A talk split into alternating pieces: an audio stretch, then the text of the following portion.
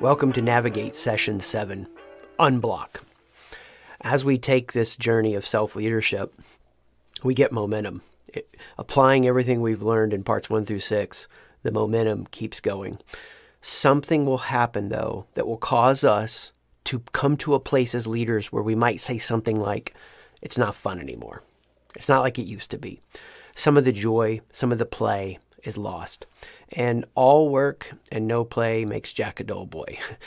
If there's not a way that you can connect this to a sense of joy and play, not that it's all play, I get it. We're going to we're going to be in a place sometimes that we're focused and gutting it out. But if that's the mode that we stay in, then we lose our creative capacity. What is our mission that would start to feel like uh, that was a place of joy starts to feel like a ball and chain. And then neurologically, we're not getting the dopamine we need to keep getting to the next edge of who we can become. So again, everybody stops somewhere. But if we're going to be the kind of leaders who navigate, who lead ourselves first, we don't want to stop here. So there is a gift that is going to show up, but it is not going to feel like a gift that is going to keep you growing after you're in the car and you notice you're more than your thoughts and your feelings and your experiences. There's a me there that's more than that. And, and the proving and hiding the antenna helps me recognize the insecurities. I start to notice what I really want, my daydreams. I take action on those. I capture a visual of who I can become through building ritual. I let the trouble I have in relationships wake me up to who I can become, that the stranger that is in the car is actually me, then I start to realize I don't have to drive looking to the right at, at who others think I am and where I might be irritated at them, only to find out, you know, it's my process of growth. I don't have to drive looking to the left and comparing myself. Are they going faster than me or, or slower than me? All the ways that we might feel those points of comparison. Instead, what I do is I drive forward, but I glance at something. What am I going to glance at? Well, before I explain what you glance at, I want you to understand how you relate to problems is shaping your response. It's show, shaping your dopamine response. It's shaping your mindset. It's shaping how much courage you have. And so the way that the brain processes an experience of problems, and by the way, maybe I should remind you, leadership every day is waking up and solving problems. I mean, that's what the nature of leadership is. Now, as you look at uh, a healthy team, it might be that, like, you know, one leader is fulfilling a role of creating the right kind of problems. But at the end of the day, what we're doing is we're moving something forward by tackling a reality that we wish wasn't true. So we're getting inspired. What keeps us at the edge of our abilities inspired to solve problems? It's how we make sense of those problems. It's how we understand those problems. It's how we orient in those problems. I don't want to wake up every day and solve the wrong problems.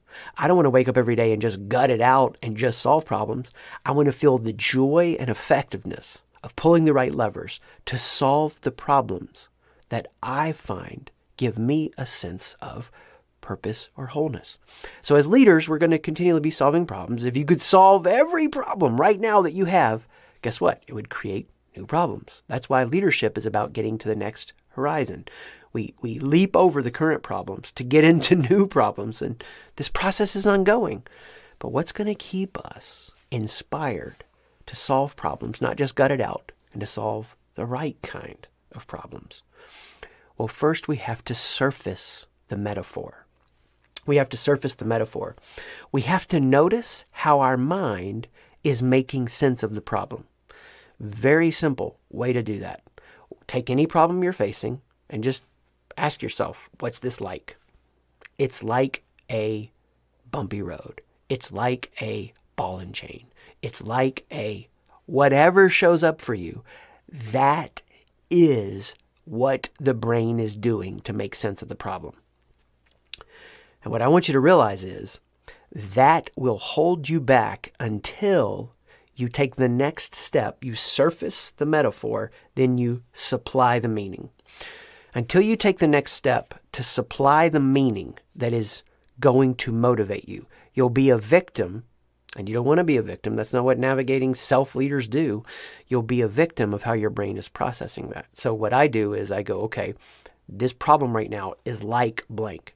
And that metaphor, whatever it is, is going to be negative. Now, over time, you'll train yourself to, to leap right to the organizing po- positive metaphor, but that, that metaphor is going to be negative. What do you do? Don't be a victim. Instead, supply meaning by shifting the metaphor. Shift the metaphor into something positive. Shift the metaphor into something that calls out your best. You might come across that reading something, you might come across that watching something.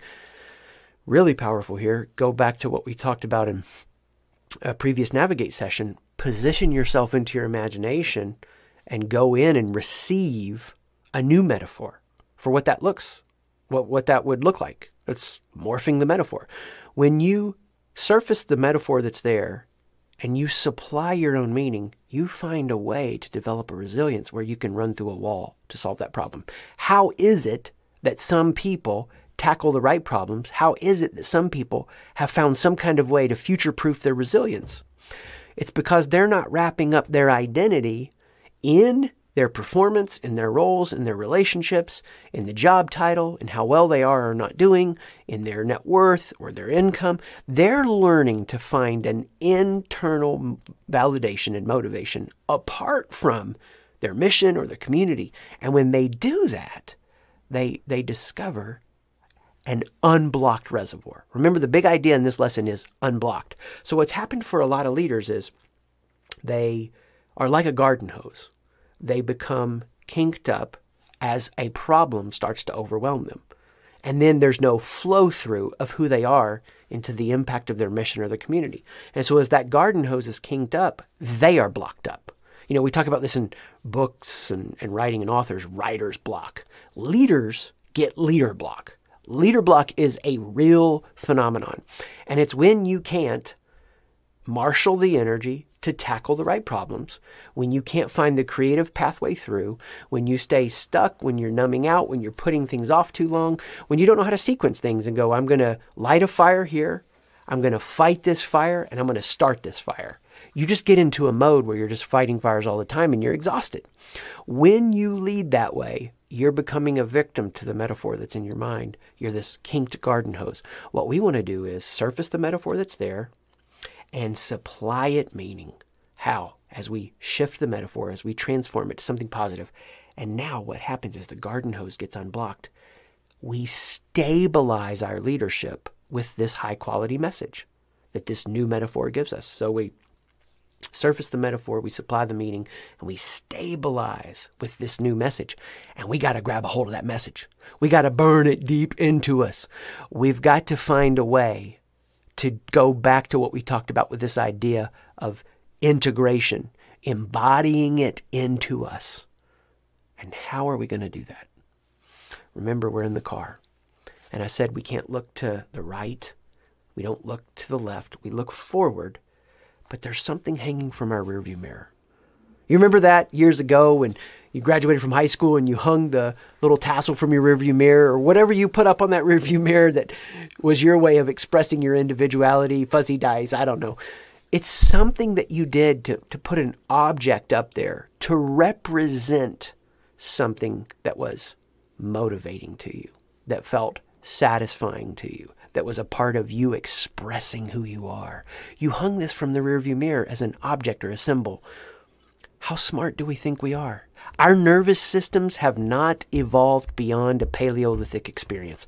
And what that means is this we need to find ways of building a connection to symbols, to objects. Some have called them talismans, something that wakes us up and, and supplies meaning and stabilizes us with a message. You know, I have a, a tattoo here with three marks on it. It's got deep symbology for me. It's a symbol. It's a talisman, if you will. It's what's hanging from the rearview mirror. It's about my connection to my wife, and it's about our three children. Of course, when I got it, they were like, "What's that for?" They were younger. I was like, "Well, that's for two of you and our dead pet fish." No, it's it's a symbol. It calls out a way for me to stabilize with the message as I make my own meaning. Look, until you're the kind of leader who can continually work on your worldview and make your own meaning, you'll always be reactive to your problems, stuck in them like a kinked garden hose. And what I want to help you do is unkink the garden hose so that there's a flow through into your mission and your community and you continue to have high, high impact. And not only is there a flow through, get this, that the hose stretches out and gets bigger. When you're stressed, when you're facing greater problems than you've ever faced before, it's new stresses. And what you'll do over time is you'll stretch into that capacity. If you learn how to stay unblocked, you'll stretch into that capacity and there will be a greater flow through. This is how you get a heart as big as a stadium as a leader so that you can hold space for all the people that you're going to care for. How do you stay unblocked? You find a way to create a relational, emotional connection to some kind of object or talisman, some symbol. I've done this with people for years and years and years. Maybe something for them about golf speaks to them, and so they're going to keep some kind of symbol on their phone or on their keychain or in their pocket. For years, I carried around a symbol on my keychain that meant something to me. I'm constantly looking for ways to take what is insights I'm integrating through the previous six lessons and stay unblocked by taking that into a tangible, real, physical object that keeps me activated, alert, connected to what's happening in the moment. Now, if you can be this kind of leader who puts this kind of intentionality into creating what you need to keep yourself motivated, you will continue to lean into problems as they show up. And that's what we want to do as we stay unblocked.